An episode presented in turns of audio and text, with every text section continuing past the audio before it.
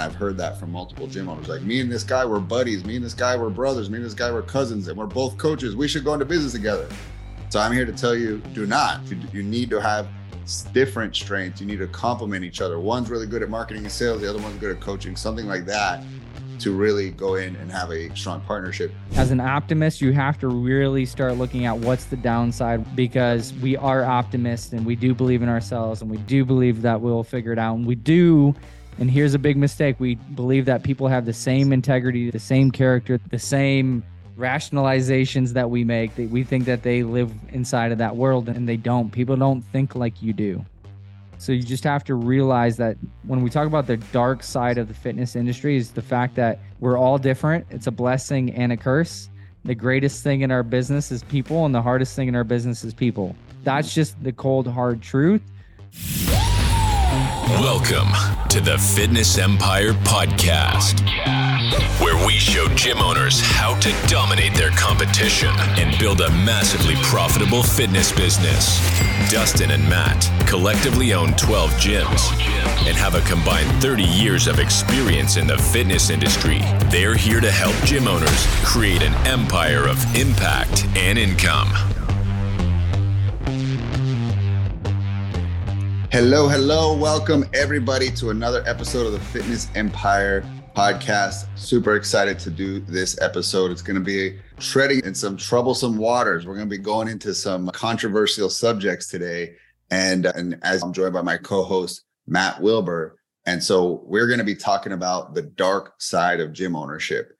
And so the subjects nobody wants to touch, we're going to go there. We're going to go a little controversial today because honestly, our objective is to share things that happen in business that not enough people share. Everybody's taking pictures of the Lamborghinis and the, the great lifestyle, but they don't talk enough about the pains of being an entrepreneur and the hard stuff that happens and the things that sometimes you can't tell your clients or tell the world because you got to play the game and the way it is. You can't throw somebody under the bus. You'll get in major legal trouble. So we're not planning to do that. We're planning to just share stories and just warn gym owners to essentially heed these warnings.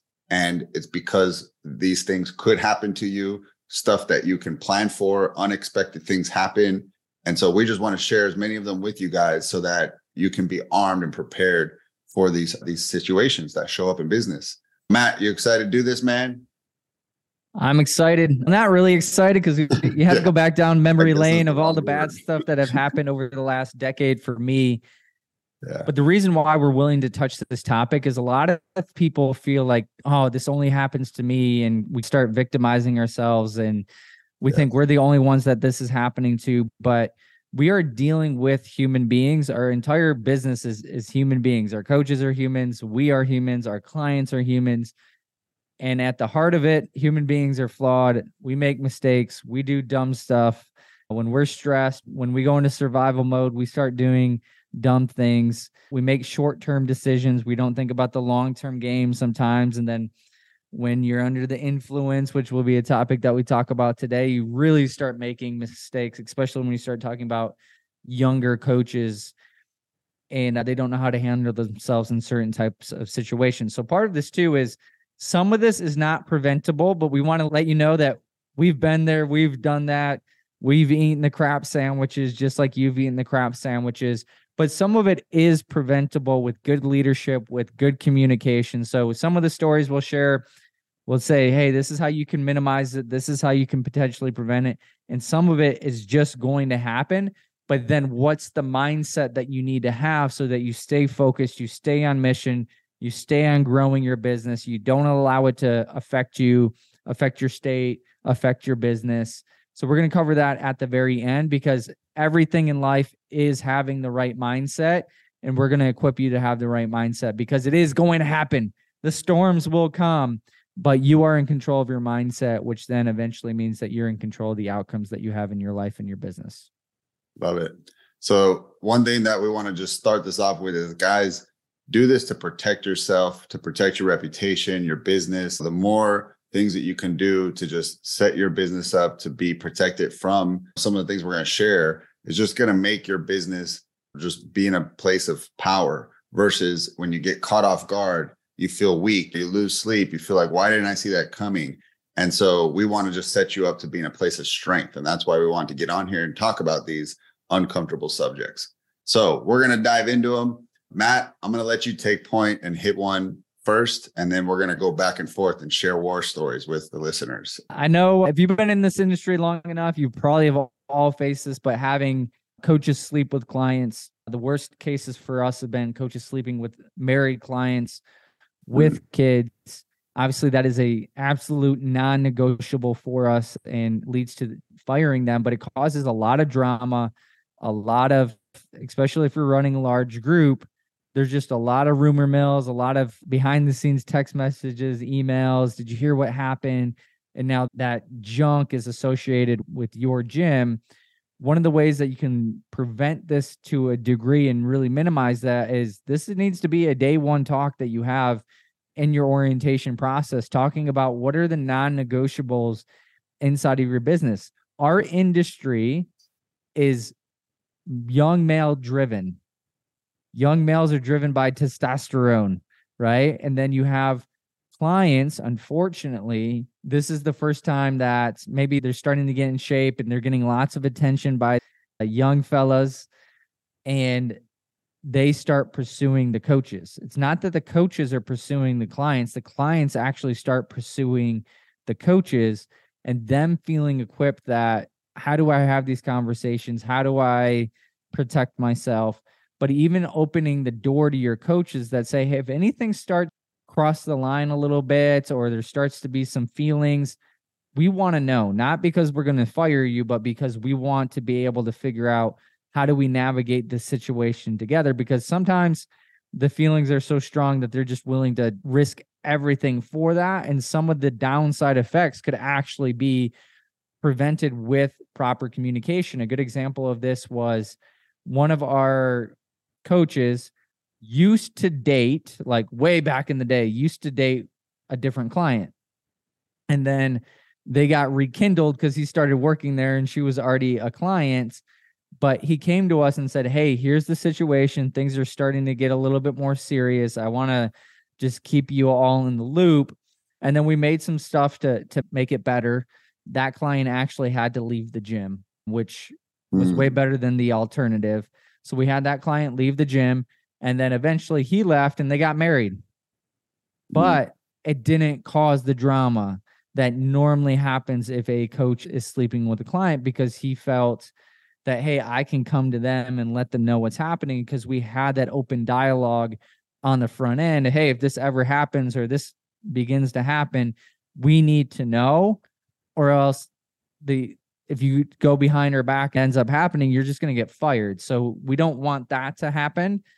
And then that as a business owner you start to feel a little bit more in control. Has it prevented every situation? No. I can think of four or five situations where it's been very detrimental that's happened and we've just had to let people go.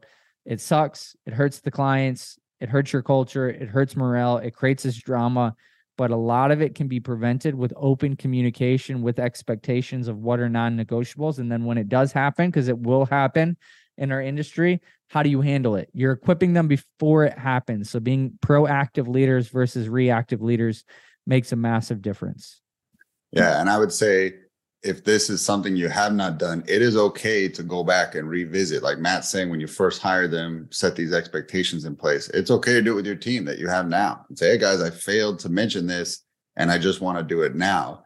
And so it's funny because uh, it's not funny, but I've had the same experience. I think actually fitness is known for a lot of this. There is a lot of trainers getting sexually involved with their clients and it's because, yes, you are pouring into this person knowledge and encouragement. And what if they're not getting that from their husband, but this other man at the gym does? And so the difference is he's being paid to encourage you. I'm sure he does still in his bones believe in you and think you're awesome and sees the positive. But when you just get it day after day from somebody, and then you go home and the other person is just pointing out what you're doing wrong and you're not doing this right, you can see how the influence starts to lean towards that trainer. And I've had it too, where unfortunately, again, same thing. Trainers slept with married women, and we had to address that immediately. Number one, we had to tell the clients that that were with the trainer they have to go. And this is tough because what proof do you have? It's not like we don't have cameras on these people. It's just like somebody finally spoke up and you find out and you have multiple sources. But that, that's why I think those rumor mills go around. And so we unfortunately had to have the client leave and revoke the membership and say that's not possible. And then and then the same thing with the coach. So that that's a one and done. You sleep with a client that like we have to move fast no matter how awesome you are. And we lost a lot. We lost dozens of clients with that trainer because they're so popular. But then I came to find out multiple people came over and said that hey, there was advances done on me. There was times they were coaching me physically, and it was like getting a little sketchy. I was like, this is going beyond being a trainer. And so, guys, the big word here is professionalism. Like you are doing something that's very intimate. You're getting in people's space. They're in, I'll just say, sexual positions. They're down on their hands and knees. They're sticking their butt towards you. They're laying down and they're doing a hip thrust and they're thrusting in the sky. Like this is an uncomfortable thing. And this is something I even learned in the Girls Gone Strong certification. If a woman went through some major sexual trauma, again, God forbid she's been raped or sexually assaulted, if a guy gets too close to her, it can trigger her, make her feel uncomfortable. So, like, they're talking about if someone's on the ground in that like hip thrust position and the guy's standing over her or like grabbing her stomach without her permission to spot her on a push up or grabbing the glutes to say, hey, fire glutes on your deadlift. Like no permission was given. You can't be doing this stuff. And you got to be super particular. And at the workshops I used to run for coaches, I would say your safety zone is the outside of the body, the, the joints, the, sh- the shoulders, the elbows, the hips, the knees, all the stuff where it gets out of the question is when you go in the front of the body, obviously the chest, and then like you're grabbing their glutes from behind. That's all off limits. So again, just stay away from touching areas that would put in their head that you're making a move on them and just be a professional trainer. And you can notice it too. Like some of your coaches are a little too feely. Address yes. it. Yes. Like you need to address it immediately because it can lead to bad things. But also, some clients, to Dustin's point, could feel that uncomfortableness, but they're not saying anything. But then they cancel, and you're like, why did that person cancel? That person was here all the time. They're a great client. They speak highly of our business. It's because the coaches made them feel uncomfortable. And sometimes that stuff comes out way later. And then when it comes out way later, it's not one person, it's a lot of people that are talking about it. So address that right away. There is no room for, we'll just call it sexuality in the group training space. Be a professional, make people feel safe. They're not a piece of meat. And you will feel that energy from some of your coaches. It goes to one of my things go with your gut. If you feel like that person's got any level of ickiness to them whatsoever, they do. Now imagine if you feel that when you're around, imagine what they're doing when you're not around and imagine what messages, emails, and different things that they are doing. Like I had one coach, he was sending, it was Snapchat was popular we had a younger girl like 18 19 20 years old and i found out he was sending her like half naked snapchats and this mm. guy was just a little off right he had a master's degree all this education like said everything to your face that you want to hear but there was just something off about the guy and it was just kind of every time i got around him i'm like something's not right but it wasn't one of those things that you just like oh that's what it is there just yeah. something wasn't right. And guess what? There was something really not right. And then once that person was let go, then you get, oh, yeah, me too, me too. So listen to your gut. If one of your coaches is over touchy, over feely, over, and it just doesn't seem right, or they give lots of attention to the pretty girls, mm. not your actual average client, let's just say middle aged women that have a little bit of weight to lose. They seem to always gravitate to the younger, pretty girls that are in really good shape, and they just can't seem to not be coaching them or challenging them. Right. That is a massive red flag.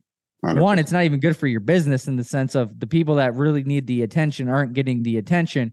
But guess what?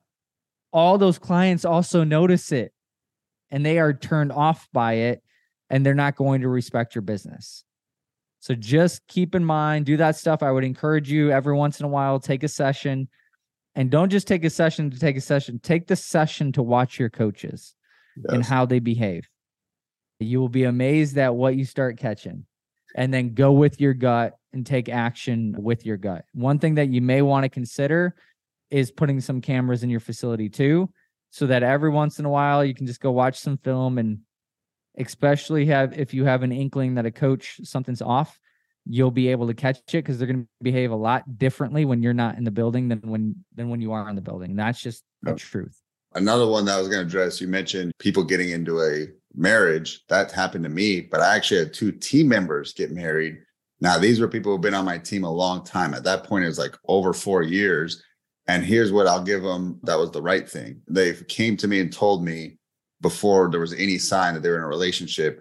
And so I was willing to have them sign like a relationship disclosure agreement that just basically says they're not going to show any favoritism because one was a little bit more admin. So she has power over the schedule and payroll. So could she give him a few more hours? And then uh, another one's a coach. And so he could stay with her the whole time on the floor. And like you brought up earlier, it's this person he's interested. I had him sign that. I put firm rules in place. There will be no favoritism. You can't politic for one another. If one gets let go before performance reasons, like there won't be any like you being disgruntled. Again, it's easy to say this. You don't know until it happens. I'm happy to yeah. say they went through, they got married, and they're both still on my team. And they're both two of the highest performers on our team. So I wanted to paint that things can go good, but things can also go terribly wrong. And those were just some steps I put in place. It's just lots of expectations, lots of the paperwork, that relation disclosure document. And so luckily, again, the right people came together. Never assume people know what the right thing to do is. So we had a similar situation a few times actually. We just have a rule that basically you can't work with somebody that you're dating or you're married to.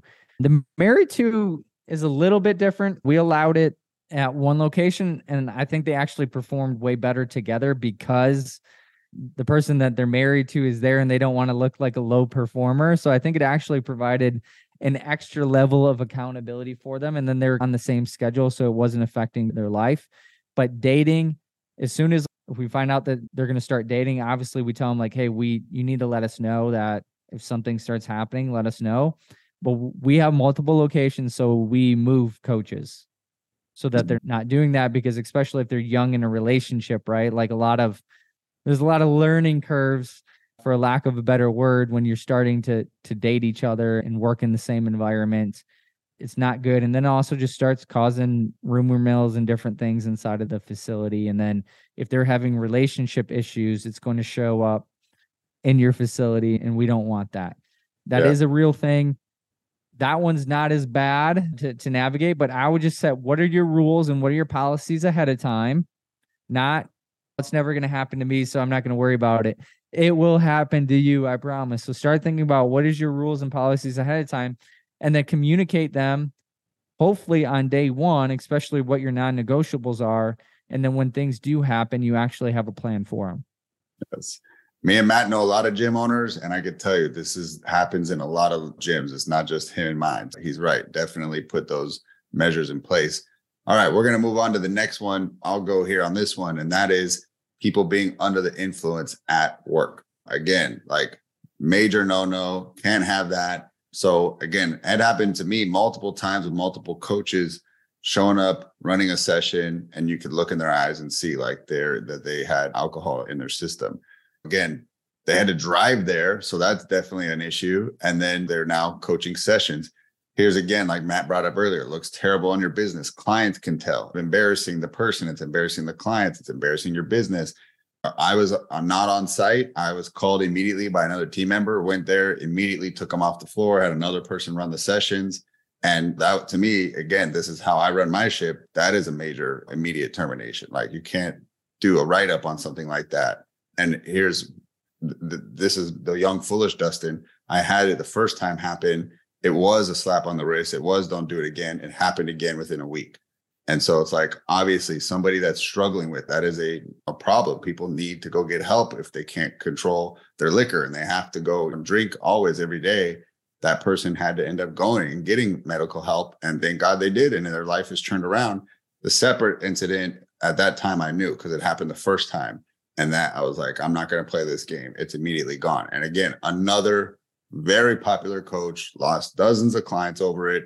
Huge issue. But these are the things that, like Matt said, I didn't. I'll fess up to you guys right here. I didn't have that put it in the on the front end, and that's why I got what I deserved by not putting those expectations. So again, heed our warnings. Don't fall prey to this. Put these in their ear from on the onboarding stage so that you don't have to go through this pain. Because they, they may think it's not a big deal, right? Like they, yeah. Again, sometimes people just they make mistakes. They're not thinking correctly. They're like, "Oh, I had a couple drinks the night before. I'm fine. I'm good. It's not a big deal." Like I do this all the time, but it's not acceptable inside of our business. I had one one person only that I know of. I know some other people have probably come in hungover and not in the right mental state, but obviously if you're not seeing it and it's not being reported, then yeah. obviously you're not going to go in on that. I know that's probably happened way more than I would ever like to believe, but we did have one coach come in completely drunk. Thankfully, we have three coaches on the floor at one time, and they ended up having to pull that person into the back office to sleep it off, and then a client took that person home to sleep it off. Wow. And obviously immediate immediately gone. That's just the, the way it is. But here's the kicker. When that person interviewed our HR person, this person opened up about their problems and their issues and the stuff that they've been battling. And we hired the person anyways. And when I questioned our HR person, why did we hire them if they told it? I've had other struggles too, and I've struggled with things. So it would be hypocritical of me not to give this person a chance. And then here's the other kicker because that person opened up to us that they had a problem, they went to rehab. And if they wanted their job back, we were going to have to give them their job back because they're a protected class and because they told us that they had a problem during the interview. Mm. Thankfully, that person did not ask for their job back. But could you imagine if we had to to do that because we screwed up the interview process? Yes. If people are currently going through alcohol issues or drug issues or any of that stuff, I'm not saying to judge them, but if it's very recent, the likelihood that of relapse when something is recent that they're dealing with is very high and you can say, I want to give somebody a chance and I want to do this and I want to do that. When people reveal their character to you, listen. Like plain and simple, when their character is revealed, believe them. Yes. A lot of us don't want to believe them. A lot of us think, oh, we'll change that and it's going to be okay and it's not a big deal. It's a massive deal in our business. Anytime that you have to like rapidly let people go, instantly. It causes so much stress, so much drama, so much BS. You invested a bunch of time on hiring that person and growing and developing them and getting them ready to be a good coach. And then within one decision, they are gone. And it's something that you can't prepare for. It's something that you can't control, which is like the worst feeling as a business owner. But if you go back to your hiring process, in my situation, 100% preventable. And to Dustin's point, that person revealed their character when they're willing to show up intoxicated, under the influence. They obviously lack the emotional intelligence to know that's not okay and they will do it again. If you have a coach that sleeps with a client and you go, it's okay, don't do it again. They're going to sleep with another client. And then what's the line? Yep. They're going to do it again because that is their character. So when somebody reveals their character, believe them. That is one of the biggest lessons that I have had to learn as a business owner. And here's the thing like Matt said, he's got more people on the floor. He's got four coaches, someone could cover. So, to my gym owners, where you got one coach running the morning block and one running the evening, they make up such a massive percentage of your team. What if they sleep in because they they went, were drinking too late and now the whole morning session didn't happen? I've had that too. It's a it's all related to alcohol and people are like, I'm at the gym, it's 5:30, no one's here to open the gym. That's a risk for me for running a lean team. And you know why again, you want to get to that point where you have two coaches. So you have a backup in case someone does sleep through the alarm or someone does over and drink on a weekend and it's Monday morning early sessions. Again, it's even more critical to pick the highest candidates you can for your business when you have a lean team because they make such a big percentage of your business. All right, we're going to go to our next dark side of gym ownership. Matt, what's one that you got that you could think of? I think the hardest ones that I've had to deal with is firing facility leaders, or at a time we called them facility partners. And my struggle with that is I made them the face of the business. And then they do some things that are just unethical, can't be tolerated. And really, if you continue to allow them to be in their position, they're going to create a massive liability for you as a business owner. And you just have to make those tough decisions. But when you put somebody as the face of your business and then you have to let them go, there is definitely a lot of downstream effects too that, that you have to deal with. But a lot of it is preventable because if I look back at the people I've ever had to fire that I've made a facility leader, a facility partner, they were not good fits. I either promoted them to keep the peace because they felt like they were the next in line. And if I didn't give them the job, the position, then I know that they're going to be mad and cause a lot of issues inside of my business. But now knowing you got to look at people, are they the right people? Meaning, do they live the core values? And then are they the right seat? Meaning, do they get it, want it, and have the capacity to be able to do that role? And if the answer is no, you can't promote them. Every person that I've ever promoted yes, it, it caused short term relief in the sense that they're not mad, they're not upset. We have somebody in that position, but it created way more long term pain because they just weren't the right person. So, again, listening to your gut. If your gut says they're not the right person, regardless of your relationship, regardless of their tenure, regardless of their feelings, your job as the CEO is to protect your business no mm-hmm. matter what you need to protect your business. And don't even think of yourself as a business owner. So this is a mindset that i've really crafted over the last year. Don't think of yourself as the business owner because sometimes when you think of yourself as the business owner emotions start to get in the way and logic is not there. Instead see yourself as the ceo of the business. And your job is to do right by the business as the ceo logically not emotionally but logically so logically, I knew that I shouldn't promote these people. I knew that they weren't the right people, but emotionally, I promoted them. And then guess what? I suffered massively because of making emotional decisions that weren't right for the business because I was allowing friendship and tenure and people's feelings and wanting to make people happy more important than the success of the business. And then guess what? All those things that you were trying to prevent come back 10 times worse. Guess what? You're miserable. You're hurting. You're in pain because you didn't want to cause short term temporary pain as a business owner. So start thinking of yourself as a CEO and you need to do what's right for your business and you'll start making better decisions. And I've been there too. I promoted people just because we're friends, call it politics, but maybe I just spent more time on them. So I saw or with them. So I saw more of what they could be, their potential. That, that's the dangerous side of you being a coach and an optimist is you will just yep. see the good and you'll disregard the bad. But to your point, you almost got to force yourself to look at all the red flags and fight your wiring and say, why won't they work out? Why won't it be a good fit? I've had, again, family that I brought into a business, which I'll get into later, but I've definitely promoted people because, like you said, seniority. Hey, they've been here. It's been two years. It's been three years. Is that a measurement of success? And it's no, their skills and their traits are a measurement of a success. Do they live our core values and do they have the skills to do that role? If you if they walked in cold to apply for that role, would you put them in? And if the answer is no, then just don't put them in. You don't have to feel pressured to grow people within your business into a seat that you've had opened up you should definitely be grooming them and growing them. But if they're not ready now, don't force it. You, you can wait until they're ready. It does uh, just like we say in sales, a no now means not right now. It could be in the future. Maybe you'll develop in a year or so. And those skills that we're talking about are the ability to lead and manage others.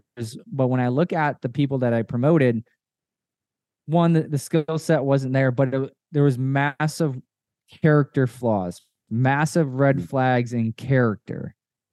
And when you promote people that have character problems, it, those character problems get worse because with that, they feel like they have power, they have ego, they start acting out even more. And now they have influence over your team too, even more than they did before.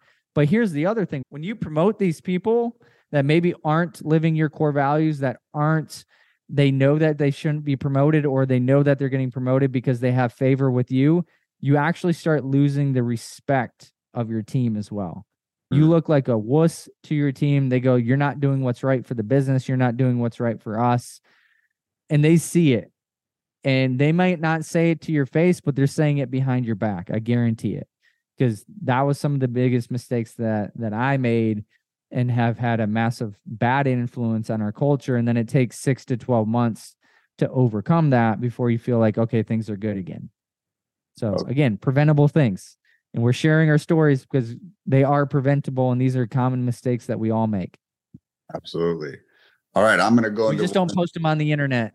yeah, definitely not at the time that they happen. You're going to definitely have clients put two and two together, and uh, uh, just even legally, you can't just be throwing people under the bus. And so you got to do things the right way, which is hard when you want to explain yourself. The client's like, "Why is this person gone? What's going on?" You're like, "I legally cannot." I, I'm forgetting what the word is, but you just can't throw people under the bus. So yeah, one I'm going to share is client or sorry, team members stealing cash. If you have like cash in your gym, you don't have a register, which most gyms don't, unless you're a big box gym. You got like an envelope where you throw the money until it gets to a certain point. Someone needs to go do a cash drop.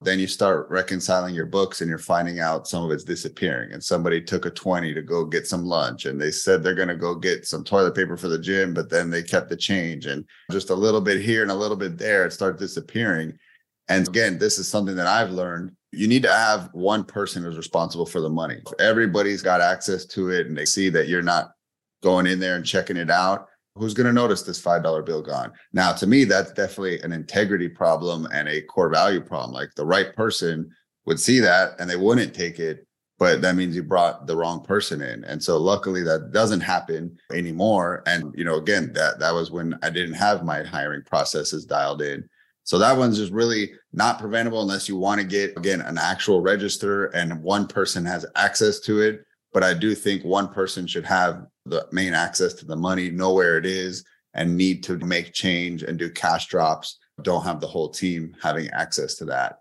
So again, that that's something to know as well. I'm laughing because you talking about about stealing and it reminded me of a story we had a client this was at our very first location way back in the day and our toilet paper was just running out super fast in that location. Mm. And we could not grasp like where is the toilet paper going? This makes no sense whatsoever. And what was happening is this client after their se- sessions, she would come in and she had a trench coat on. She's got a trench coat on. And we started putting two to two together because she would go into the bathroom with her trench coat on and yes. and then one of our coaches had to confront her. And it was like i need you to open your coat. And she she had all the toilet paper in that bathroom. So we started limiting the rolls that we would put in the bathroom because we're like yeah. these things are disappearing. But sure enough under the trench coat she was the toilet paper bandit man and uh, we had to obviously let that client go. But it's just crazy things like that that you just never know is going to happen. Never in a million years that i think we're going to have to fire a client for stealing our toilet paper but we're talking and that was before covid before toilet paper yes. was all the rage. I was going to say that happened to me during covid. Our clients yeah. were literally stealing toilet paper at all locations because the news was saying it's going away and you can't get it. So yeah that, that's funny. But yeah th- those are the wacky things that happen they're just really funny. So we had an admin that would come in afterwards and she saw the facility leader leave with a couple things of supplements and then she looks into the system to see if he paid for them and he didn't pay for them and she called him out and he's oh i was going to come back i'm going to pay for him and it was just like okay that's really weird and we're like okay honest mistake no big deal it's only a couple things of supplements. And sometimes we get lured into the it's only a couple things of supplements. Yeah so this person all along was always like he wanted everything in writing he wanted every legal he wanted everything to be fair he wanted like anything that was like an injustice he wanted it addressed and different things like that the whole time he was there and then eventually we had him go because he just kept doing stuff that wasn't right. So we let him go. And at the time, we had legal agreements with our facility leaders, but somebody on his team was taking care of that. He didn't sign his legal agreement on purpose. And then he went on the street and opened up and took like 200 Wow. Uh, so at the time, the only people that I had a legal agreement from an employment agreement with was the facility leaders because they could do the most amount of damage to us. So we had a strong non compete and we were going to enforce it with them because they're getting paid a lot of money and we were making them the face of the business. So the things that this person wanted and he was worried about, the people that are most worried about being screwed over I have found are the people that are going to screw you over. They mm. have character problems, they have character flaws, and they project. Just yes. keep that in mind. But also, if you do have legal agreements and stuff in place for a reason, make sure that they're signed by both parties, or else they're not a formal legal agreement.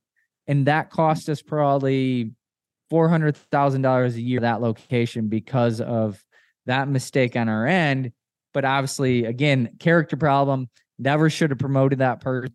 Was an issue from the very beginning, but because they're the he was like the senior person on the team, it ended up harming our business. So just a few other things to to look out for as a leader when you go through those things. Well, hopefully you guys are getting value from this. And if you feel like there's other gym owners that can benefit from these lessons, I'm just gonna take a quick mid session here to say share it to them tell tell them you got to listen to this there's some good lessons and that's again my little call out to the listeners but i'm gonna i'm gonna share one as well here this has happened to me multiple times and this is the gym being broken into and the client's cars being broken into. And these are nice neighborhoods like the annual household income income's 100k plus. These are not like rundown areas but sometimes criminals will come to net worth a place where there's high net worth individuals because they know there's a lot of nice stuff they can go and steal.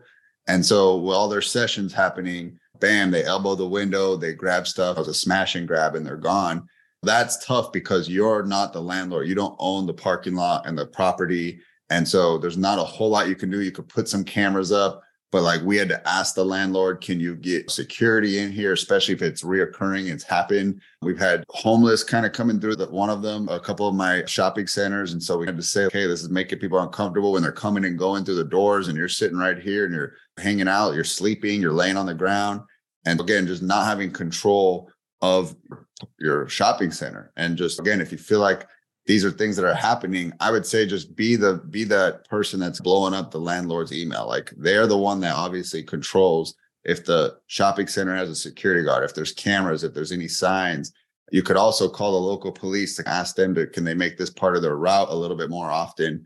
And they've often said there's nothing we can do with homeless people. Like they're not breaking a law if they just lay down and sleep somewhere like there's just nothing you can do so these are some things that have happened. And then my my gym's actually being broken into. There was a time a coach was actually showing up to the first session of the day, and there's a guy bear hugging a TV. He had smashed the glass front door and he just grabbed all the electronics because this was like a warehouse gym. So I was like surprised they picked it because the only way to turn the lights, you had to go to the other end of the gym and walk through a pitch black gym. And so we're like, this is one of the worst places to rip off.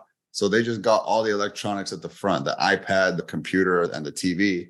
So burglars holding onto a TV. The other guy is double grabbing two protein jugs. So it's funny you bring that up. I was like, of all the things they want protein, I was like, these were bodybuilders. We could catch these criminals. Just go to the local big box gyms and we'll find the guys that match this description.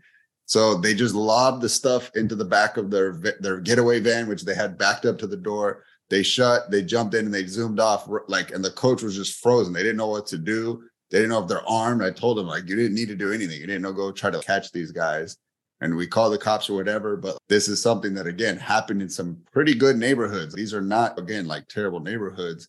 And these are things to be mindful of. Make sure that like I really like your ideas. Make sure you got cameras. You can get like the Nest cameras or like a security system for pretty inexpensive, $40 or under a month. I don't think it's got to break the bank.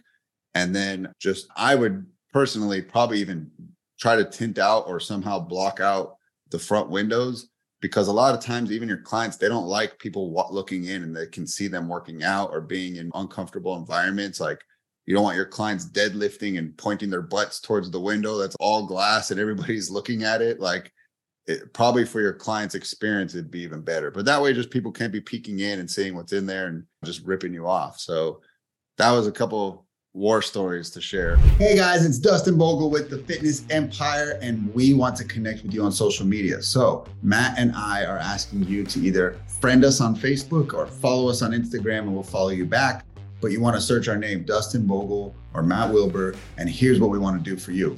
We want to help you with your biggest pain point in your business. So send us a DM, tell us what that big pain point or struggle is, and we'll share with you whatever we've done when it comes to that pain point in our own business. All right. So again, go on Facebook, Instagram, search Dustin Bogle, Matt Wilbur, connect, and let us help you grow your business. Have you ever had that, Matt? Not actually. We have been broken into once at one of our locations. So one of the things that we do is we limit cash on hand, right? So once cash gets above a certain amount, that has to be deposited. Example is during big give season, which is our our charity. Like we raise money and people donate money, and once it gets above a certain level, it has to be deposited. It can't be sitting there because then it becomes a potential liability in, inside of your locations. The good thing about most gyms, right, is we don't have anything people want. People don't want to go carry out dumbbells and kettlebells, and that sounds like a lot of work. But they would want your electronics. So some simple things that you could potentially think about doing, which now that we're talking about this, I'm just going to do. Even if you don't have cameras, put there's like stickers that say there's cameras here, and people aren't going to want to mess with your business if they know that. So that is just an easy, preventable way of not having people be able to like want to mess with your business. It's if you owned a house and you're like, we have assault rifles in her house, you will be you will be harmed if you walk in. A robber is probably gonna not do they're gonna go to a different house. They don't want to mess with you. So if you look like an easy target then they will will target your business for sure. I would recommend cameras. Like even where we have cameras we don't have cameras in the workout space. We a couple of them we did we have cameras in the lobbies where we have our stuff that's easily stealable right that's where our supplements are that's where the cash is that's where most likely fraud of any kind is going to take place. So there is cameras inside of there, which cameras just prevent people from doing that. So if you go into a retail center, where are cameras? The majority of cameras are on the checkouts. I used to work at Home Depot. We had cameras on the self checkouts and we had cameras on we could see inside of the drawers of the cash registers. So if a cashier wanted to try to do something, you could see their every move of what they're able to do. And just knowing that those exist, people are less likely to do something really stupid during that time. Got it. All right. What's another horror story? oh man, this one hurts the most. I, I think in general, the theme here that people do need to realize is you're gonna have ultra highs followed by ultra lows. That's just the cold hard truth. Every time that we've done something amazing in our business, and we're like, oh, that was freaking awesome. The next day or within a week, I get news where it's just man, like it just sucks the living soul out of you, and you go, why do we even do this? This is I can't stand the highs and the lows, right? That's why yeah. mental. So two two stories of highs and lows. For the big give, we raised two hundred eighty-one thousand dollars. We helped one thousand one hundred fifty-two kids have Christmas. We were at Meijer and we're shopping for these kids, and then I get a email informing me that we're being sued because a client got injured in one of our locations and the lawsuit is completely bogus of what they're doing they're like our insurance told them like decline their claim because we have the legal agreements in place. So one make sure that you have your legal agreements in place. That is absolutely critical. Have a lawyer do that. That'll be the best $250 that you actually spend. Don't just find one off the internet or chat gpt and think it's going to cover you. But they basically filed like really crazy claims to get outside of the legal agreement and now it's just mess and it's been going on for six six plus months. Um it's just a crazy situation but think of hey we're shopping we're doing all this stuff and then oh you're getting sued. Okay great. Another example we're known for throwing epic client parties. Now, when I say epic, we're talking sixty to hundred thousand dollars spent on these parties celebrating our clients, which I don't recommend because the return is just not there. But some of that they pay for a ticket. So I don't think we're like taking sixty to eight hundred thousand dollars out of our profit to to throw these parties. That would be just really dumb to do. But every party for the first five years, something would always happen that you go, why did we do this? Why are we even throwing these parties? So I'm just going to give you a few things.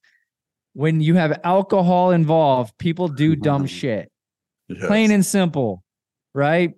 Hopefully, you're not the one doing dumb stuff when you have alcohol involved. But when you give your coaches alcohol, when you give clients alcohol, that is not a great combination.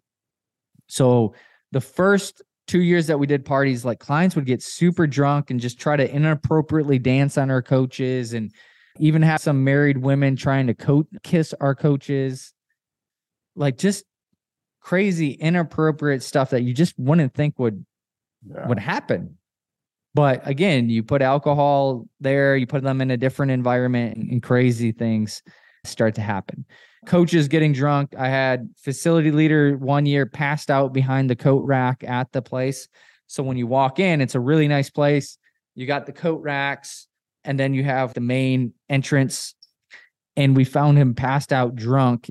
And obviously, he's like, dude, you got to go. And, uh, anyways, that person, many years in a row, did lots of things like this.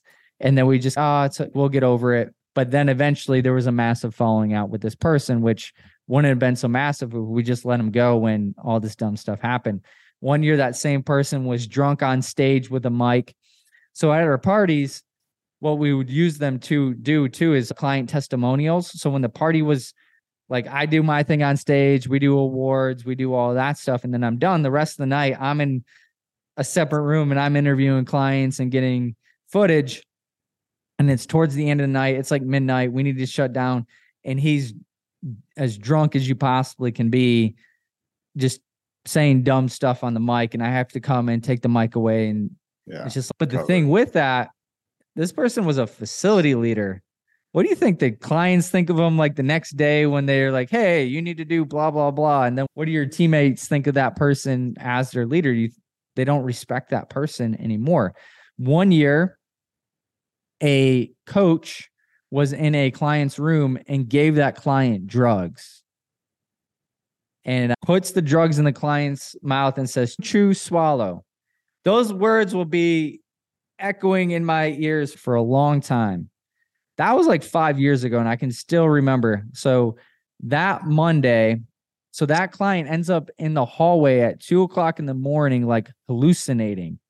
I don't remember what it was that was given to that client, but two o'clock in the morning and obviously the client's like super embarrassed so she's not she's not trying to really draw attention to it but it was brought to our attention on a monday so that was a saturday night we learn on a monday and then we have to go in and fire that person and the last one of the clients parties is that's that same no it was the next year after that same location that location had a lot of stuff. Actually, all, everyone I'm talking about right now came out of that location, if I'm being honest. We had team members stay in clients' rooms. Nothing inappropriate necessarily, but stayed in the rooms for the night because they didn't want to buy hotel rooms. And I'm like, all it takes is a client to be like, oh, they did something inappropriate. Even yeah. if they didn't, you are putting yourself at risk for a liability of some aspect. But again, not thinking those things out when you're 22, 23, 24, 25, you can be a little bit naive, right? And put yourself in bad situations. So, what we had to do every year after that, once we knew a client party was coming, we pretty much have a not to do list. This is our expectations of you. This is your reputation. You can ruin it in a moment. You only have one last name. Don't ruin it, right? If you can't handle alcohol and behave yourself, don't drink alcohol. This is a professional team event that is for the clients. This is not an event for you to get drunk and get wasted and do stupid stuff. So, us coming in with that mentality this year, we had nothing happen. thank God. Nothing happened this year. And we had a few team members like, oh man, I was expecting like some craziness. I was like, the reason why there wasn't any craziness is because we were so strong about our messaging of expectations of what not to do. Because the kiss of death is when you assume that people just won't behave a certain way. I would assume that no one would do that.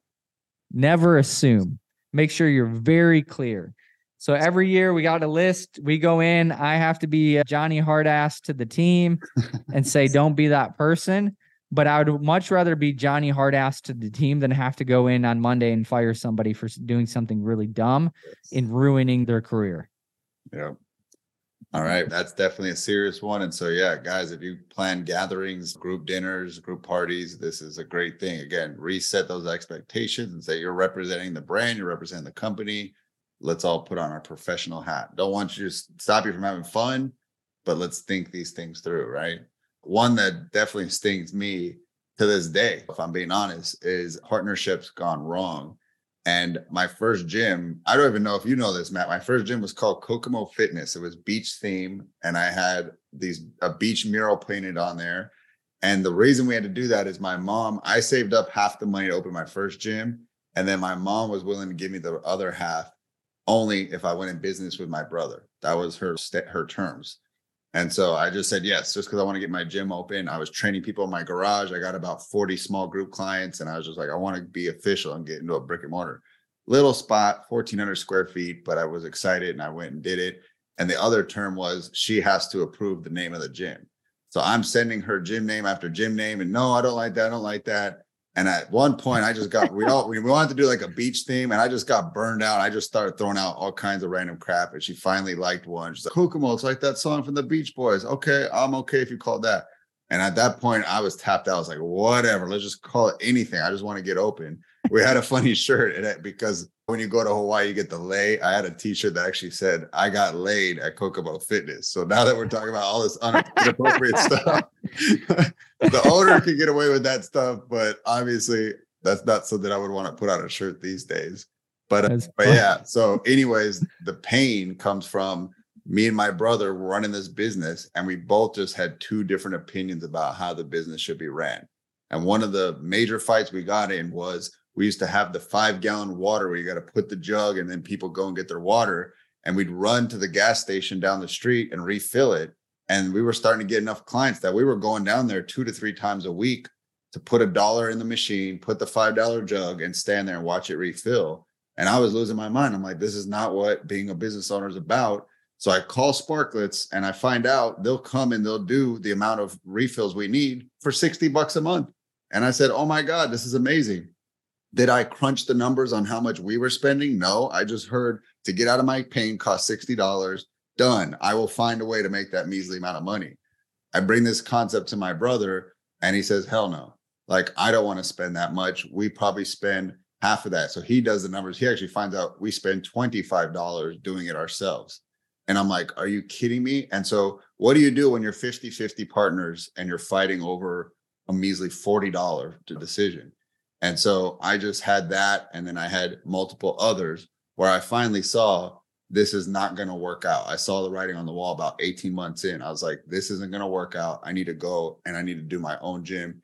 And I tried to do it the right way. I said, you keep all the clients, you keep all the cash in the company account.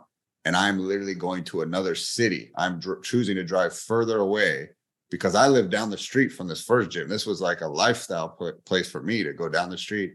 I said, you get it all but I have to go off and do my own place because I see that we're not going to be able to be working here. We're just we're butting heads. That did not mean I don't love you. That did not mean I don't want to see you for Christmas. That did not mean I want to not see you at my kid's birthday party. But that's what he heard. And so to this day, again, we don't talk. So this was like a terrible falling out. And it all led to a business decision that a lot of people choose to go into. They go into partnerships with family. I tell people going into business with a family, I've seen it work immensely well, and I've seen it work completely awful. And I have experiences in both because my wife is involved in both my businesses and it goes great. And we work together, we make a great team. We also have different strengths, so we complement each other. Where me, him and I were both coaches with two different opinions about how to grow the business. That's not going to go very far. And I've heard that from multiple gym owners. Like me and this guy were buddies. Me and this guy were brothers. Me and this guy were cousins, and we're both coaches. We should go into business together. So I'm here to tell you, do not. You, you need to have different strengths. You need to complement each other. One's really good at marketing and sales. The other one's good at coaching. Something like that to really go in and have a strong partnership. We also didn't know how to establish those rules on the front end. And that's a reoccurring theme is that like we didn't, I literally didn't have a piece of paper saying what we're going to do, which is just figure it out. These are things that happen. And I just don't want to happen to other people. Partnerships gone wrong. Hopefully that's a horror story that saves other people from going through that too. Yeah, I would say clear roles and responsibilities and you have to complement each other's strengths in some aspect of the business like you can't both be good at the same thing but also an alignment of vision like where are we going how do we want to operate our business like all that stuff has to be in place or it's a ticking time bomb that's about to go off but also dustin's like temporary gain. I got my gym. I got i'm going. Obviously had to have some stipulations and things in place that maybe weren't ideal and we're optimists. Oh, we'll make it work. I've found that as an optimist, you have to really start looking at what's the downside, what are the ramifications of the decision 6, 12, 18 months from now, because we are optimists and we do believe in ourselves and we do believe that we'll figure it out. And we do. And here's a big mistake we believe that people have the same integrity, the same character, the same rationalizations that we make that we think that they live inside of that world and they don't people don't think like you do so you just have to realize that when we talk about the dark side of the fitness industry is the fact that we're all different it's a blessing and a curse the greatest thing in our business is people and the hardest thing in our business is people that's mm-hmm. just the cold hard truth and oftentimes the ugly side of people rears its head and even dealing with like clients. So some of the hard things for me is the people that I have done the very most for, broke my back for, gone above and beyond. Like they needed money, I gave them money. They needed a car repair, I paid for it. Like I've even paid for a, a family member's funeral yeah, um, out of my own pocket. Man. You're very generous. Right? Like those people though on the back end that I have found of like being over generous to, it actually harms them when you're over generous. It sets unrealistic expectations and it just, you're always going to save them. They actually don't learn how to help themselves because you're like the safety blanket. It's like the parent that just always bails their kid out. The kid never learns. And it causes a dysfunctional human being as that person grows up. And I've done that for a lot of team members. And then eventually when you have to potentially let them go because of really bad behavior then you are the worst human being on planet earth and you would think that you like stole from them you harmed their family the ways that they end up talking about it's like a tantrum that a kid has when you tell them no right? But I would say be kind, be loving, take care of your team when when it makes sense, do it for the right reasons but know that eventually like it's not reciprocated. It just it has mm-hmm. never been reciprocated on the back end in any capacity so do it for the right reasons do it because you want to do it but know that if the relationship ends it will not be remembered all the things that you did they will only remember the things that they feel that they've been victimized and that is just the cold hard truth and the dark side of human beings. And it's the same thing with clients. Like I've been heartbroken of the level that we've gone for some clients, and then something happens, a team member has to be let go, or whatever it may be, or you have to enforce a policy inside of your company, and then you become like public enemy number one, and you're just like, all the things that I did for you for five years this one thing is now I'm public enemy number one, and you want to run my name through the mud, and you want to talk crap about me, and you want to post on social media, and you want to tell anybody that will listen how awful of a human being that I am. I am. And honestly, I've talked to so many gym owners that kind of feel this way where it's like, what did what happened? Like, how can I do this much for a human being? And then they're saying these things on the back end, right? And that's just the fact of the matter. And then the other thing is we're dealing with clients that can get highly emotional and they're going to say stuff to you that will absolutely kill your morale and question should I even be in this business? And yeah. that's just the truth. So I remember one time we were filming something and I had to be here at five o'clock in the morning. And the five o'clock session ends and I'm behind the desk and I'm talking to clients.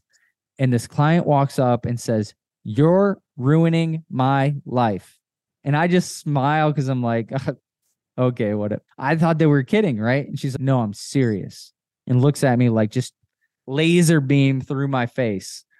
And I'm like, okay, can you tell me what does that mean? And she's, you're sending me emails at three o'clock in the morning and it's ruining my sleep and it's affecting my life. And I'm like, I've never sent an email at three o'clock in the morning in my life. I'm like, I'm really sorry if that's happening. I'm going to check the CRM because I have no idea why that would be happening, but I'm really sorry that's happening. In my mind, I'm like, hey, how about you turn off notifications on your phone so you're not getting a message at.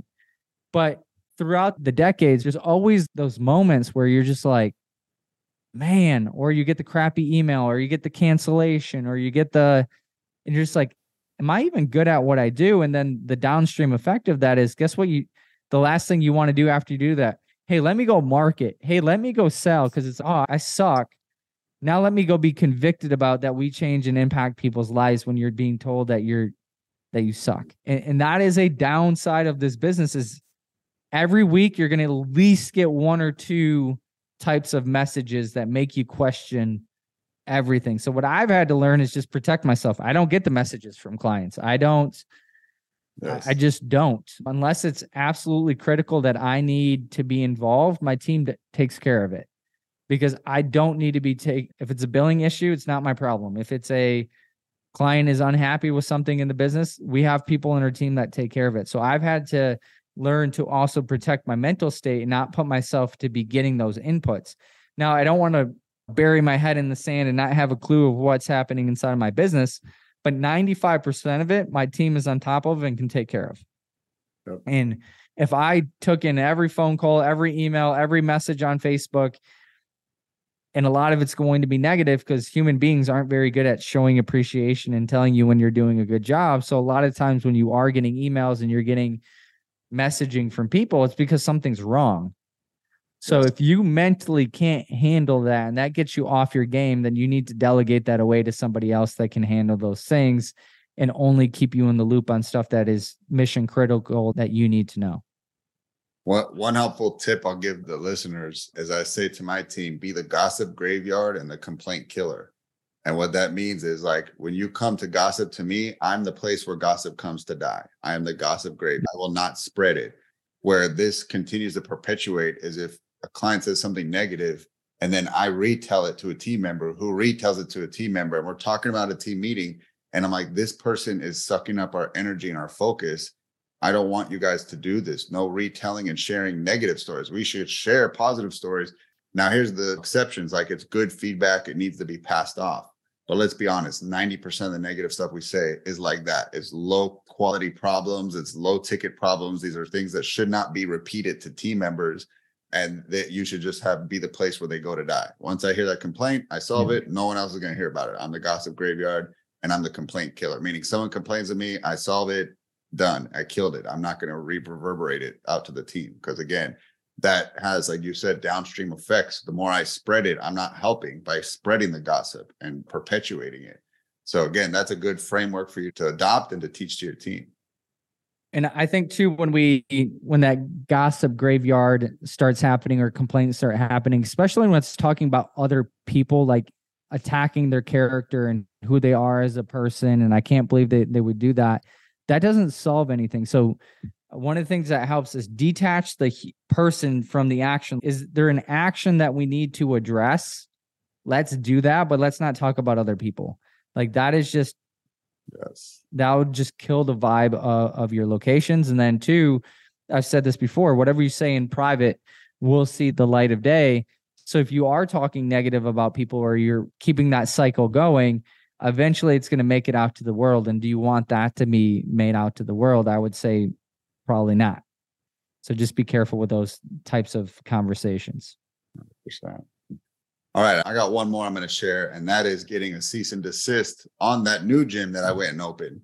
So, talk about getting hammered early on in your entrepreneur career. So, I move on, I choose a new name. At the time, I'm hearing a lot about the afterburn effect. So, I choose to call it Afterburn Personal Training. And a year within turning, opening that gym, I get a cease and desist from someone that had Afterburn Fitness and they were suing all the gyms across the country that had afterburn in the title because i guess they trademarked it and they did not want anybody else to be able to use it. And so i call my i call their lawyer and i'm like is this legit? Come on. And they're like no he, they got deep pockets and they're going after they have 10 open suits across the country. And i go to their website I'm like super professional and i'm like they're in a very ritzy part of california. I'm like it's probably legit so i talked to my lawyer and he's it's going to probably cost you 10 to 15 grand to to fight. And at the time, that was the cost of a franchise that we both know that I ended up joining FBBC. And so it was weighing that decision. I was like, should I fight it?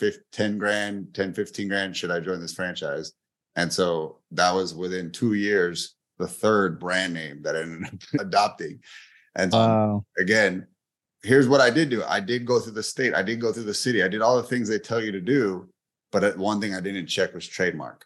And so again, lesson there, guys. Make sure because it's a pain in the neck. I actually just had to help another owner that that went through this and they just didn't check the trademark. And so you, never know. Like they might be cool and they're not going to chase people down, but they could be just jerks and they sue any person they see that has that. And again, unfortunately, most of the names that people come up with have been used in fitness. So if you are going to pick something that's used a lot, make sure you go and you double check on that. So that's another lesson that I've got for the audience to learn. yeah. And that's another $250 preventable mistake, right? Just pay, if you don't know how to do that stuff, pay your lawyer to say, hey, can I use this name? And they can go look for that for you. All right, I just have two that somewhat related, but not listening to your gut. I've said that a thousand times, but every mistake that I've made, like I knew it was a bad decision going into it. For example, we bought three three locations in January 2020 and one of the locations like I just don't know. I don't think we should do it. It didn't feel right, but I listened to a few people that were overly eager to keep growing and we went for it in a big massive mistake. Obviously, hiring someone red flags, we talk about that a lot. If somebody's got red flags, don't hire them. Promoting somebody that's not the right person. And then ultimately trying to make people happy with making decisions right? So listen to your gut. Always listen to your gut. And if you got a crappy gut find somebody on your team that you trust that can help you with decisions. The last one for me is getting too emotionally invested into teammates. And it goes back to a few things that i said but you are not there to be their best friend. Like you can care for them you can ultimately love your team and want to give them opportunities and if they are struggling be there to help support them. Emotionally i want to be there to help them financially. I've done that just way too many times because it's just overly generous and it actually ends up hurting the relationship versus helping it because if you do it once guess what? They try to come back to the well over and over again and then eventually you go no and then guess what you're a freaking asshole, you're a jerk, you're this, you're that. It almost becomes that they feel entitled that you're supposed to help them. When you get too close to emotionally invested in teammates, cloud your judgment around that person. You uh, don't see all the things that maybe they're doing wrong, or you do and you just overlook it because of your relationship with that person may limit your ability to be their boss or them respecting you as their boss. So I, for a few years, I got too close to teammates. My twin brother, who was like my right hand person, got overly invested in too many teammates. And that clouded a lot of judgment and decisions on some people and just giving them way too many chances, to be honest, because of that relationship. Which again, you start losing respect because people see them not doing the right things. People see that they are getting extra chances that no one else is getting and that starts creating problems and rumor mills inside of your locations. So I'm not saying don't care for your team. You need to care for your team, but you need to be careful of how you care for your team and getting too emotionally invested into your team and you need to start seeing yourself again as the CEO of the business. So you need to do what it takes for the business to win. How the business wins is by taking care of your team, but there definitely is a line that can be crossed where it starts to become unhealthy and not good for the business and not good for you and then long term has devastating consequences. Yes. Ask me how I know. Guys, we don't want to just sit here and share all these struggles we went through. Honestly, it was hard for me and Matt because we both agree we're optimistic and we like we've moved on from this stuff. Like we've forgotten it. And we actually to sit down and put pen to paper and think back. And I think that again, if you're optimistic, which a lot of entrepreneurs are, you're probably wired the same way. You just get over stuff. But ask yourself, am I going too quickly where I'm not actually going back and like putting some structures in place so this doesn't happen again? And that is hiring the lawyer to do something that is putting systems in place it is putting it on your onboardings like then you can move on. So like that was my mistake is i got over it and i moved on and then another thing happened and i moved on another thing happened and then finally i had to hit a wall where it's like i don't have a system in place so this stops happening and i had to go back and do that. So that's really what we want to stop and share with you. But we also want to bring up things around mindset. So matt i know you have some tips about when they're going through these storms how can they change their mindset to, to weather it? Yeah so mindset of weathering it but also just mindset of how you approach some of these things. So i've said this before so a few things are just repeats. When people reveal their character believe them. We want to believe in the best in people and ultimately people reveal their character and they're going to repeat that character. People are who they are.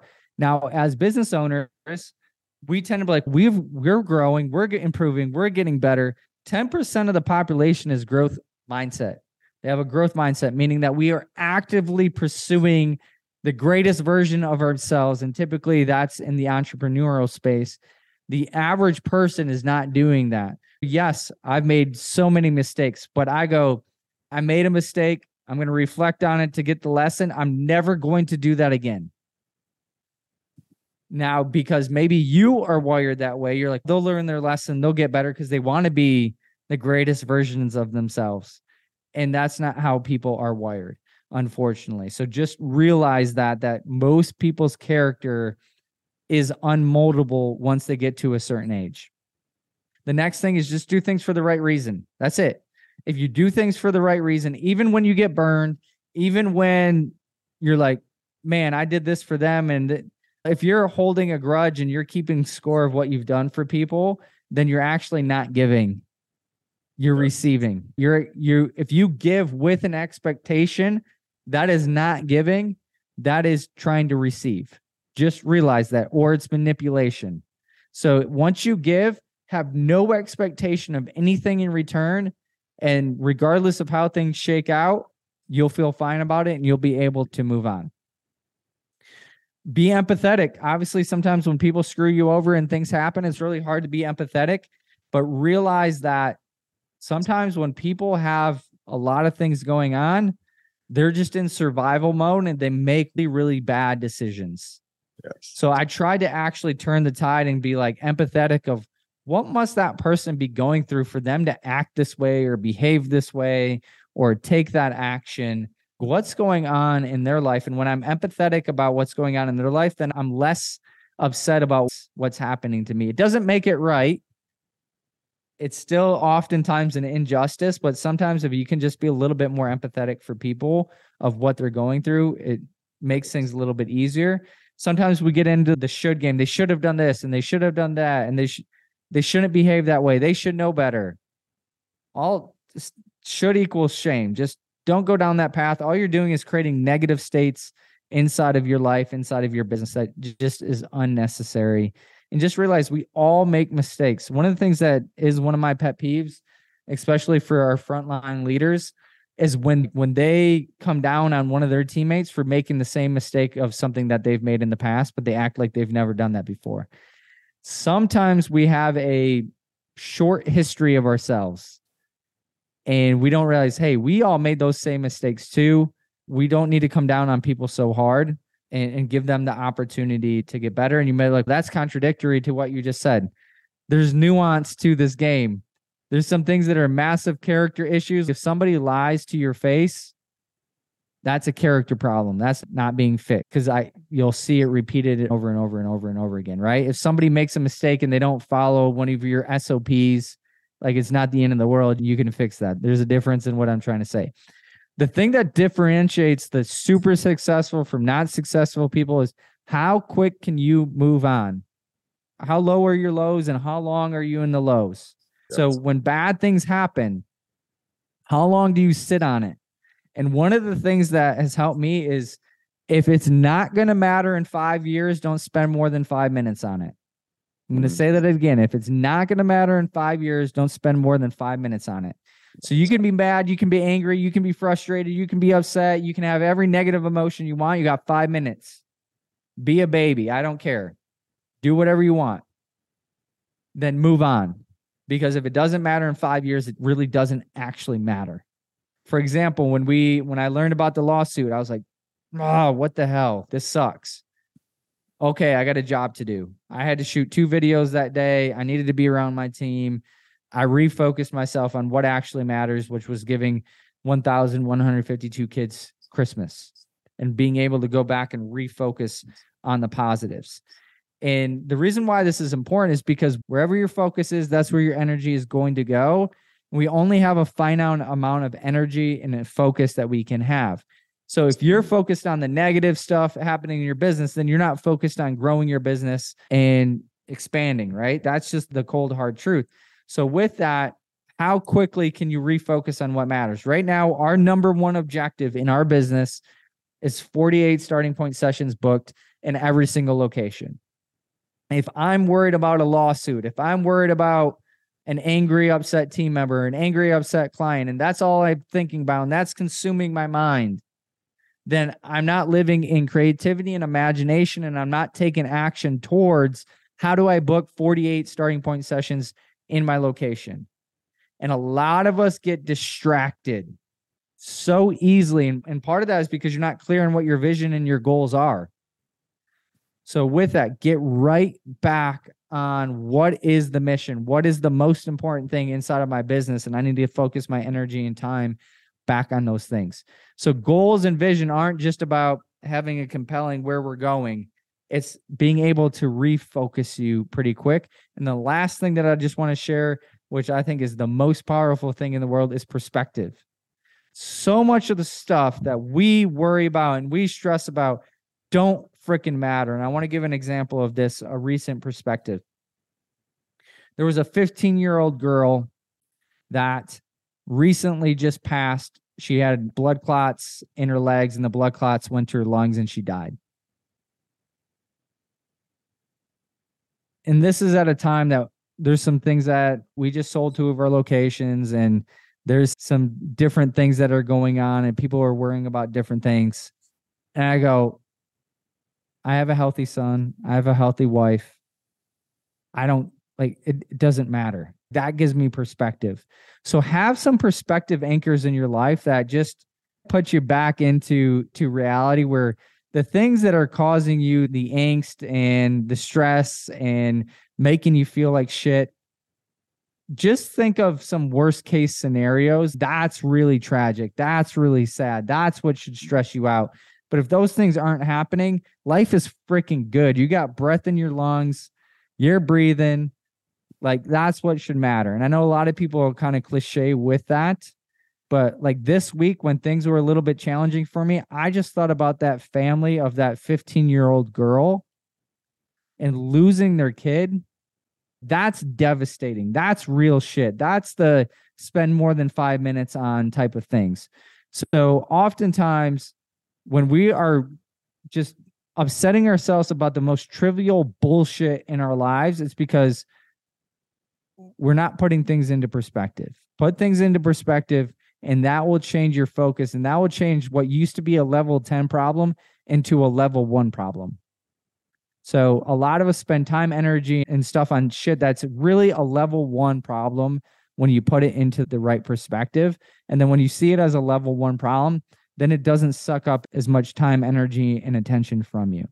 So I know that's a little bit of a energy sucker at the ends, but it makes a massive difference in my life. And I know a lot of people that are successful that they have perspective anchors that are inside of their life that help just reshift their focus and get them back on what's actually important in life.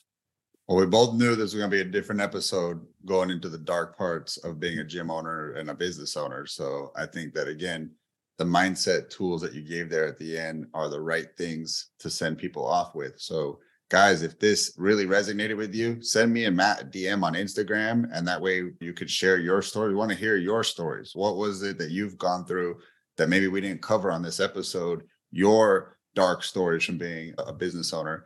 Sometimes it's just a relief to get them off your shoulder and talk to somebody else in the industry because you can't talk to this about your non to your non-entrepreneur friends. They don't get it right? They don't own a business, they don't know about all these issues you struggle with. So we definitely want to connect with you and hear about yours. Um, so if this episode resonated with you, please subscribe and please also share it on social media and tag me and Matt because we want to hear and see who's listening and who's really getting value from this. And we're definitely thankful for your guys' time. Matt, anything else you want to send them off with? No, we just love it. If you guys would share this, give us a review. We talk about stuff that I don't hear on any other podcasts. Yeah. And hopefully it's bringing value to your life. And the way that you thank us for doing that is just share it, like it, give us some reviews, let us know it's good. We're high performers, but we like to hear when we're adding value to people's lives too. So any appreciation of how it's impacting you, we love to hear that gives us the energy to keep doing this and keep investing our time and energy to creating great content for you all. All right, Empire Builders, we will see you next week. Later. Hey guys, Dustin Bogle here, and I wanted to invite you to my free group for gym owners. It's called Fitness Sales Made Simple because I want to show you how to convert more of your leads into sales, how to get more people to say yes to taking that leap of faith to join your program and to get healthy, fit, and more confident. All right. And so I'm going to share my best sales strategies but you got to join the group to see what it's all about. And in fact, the minute you join, I'm going to give you a free gift, and that is a PDF called Five Ways to Get More Sales in Your Gym. So join the group. I'll tag you on the PDF and enjoy the free content. See you in the group.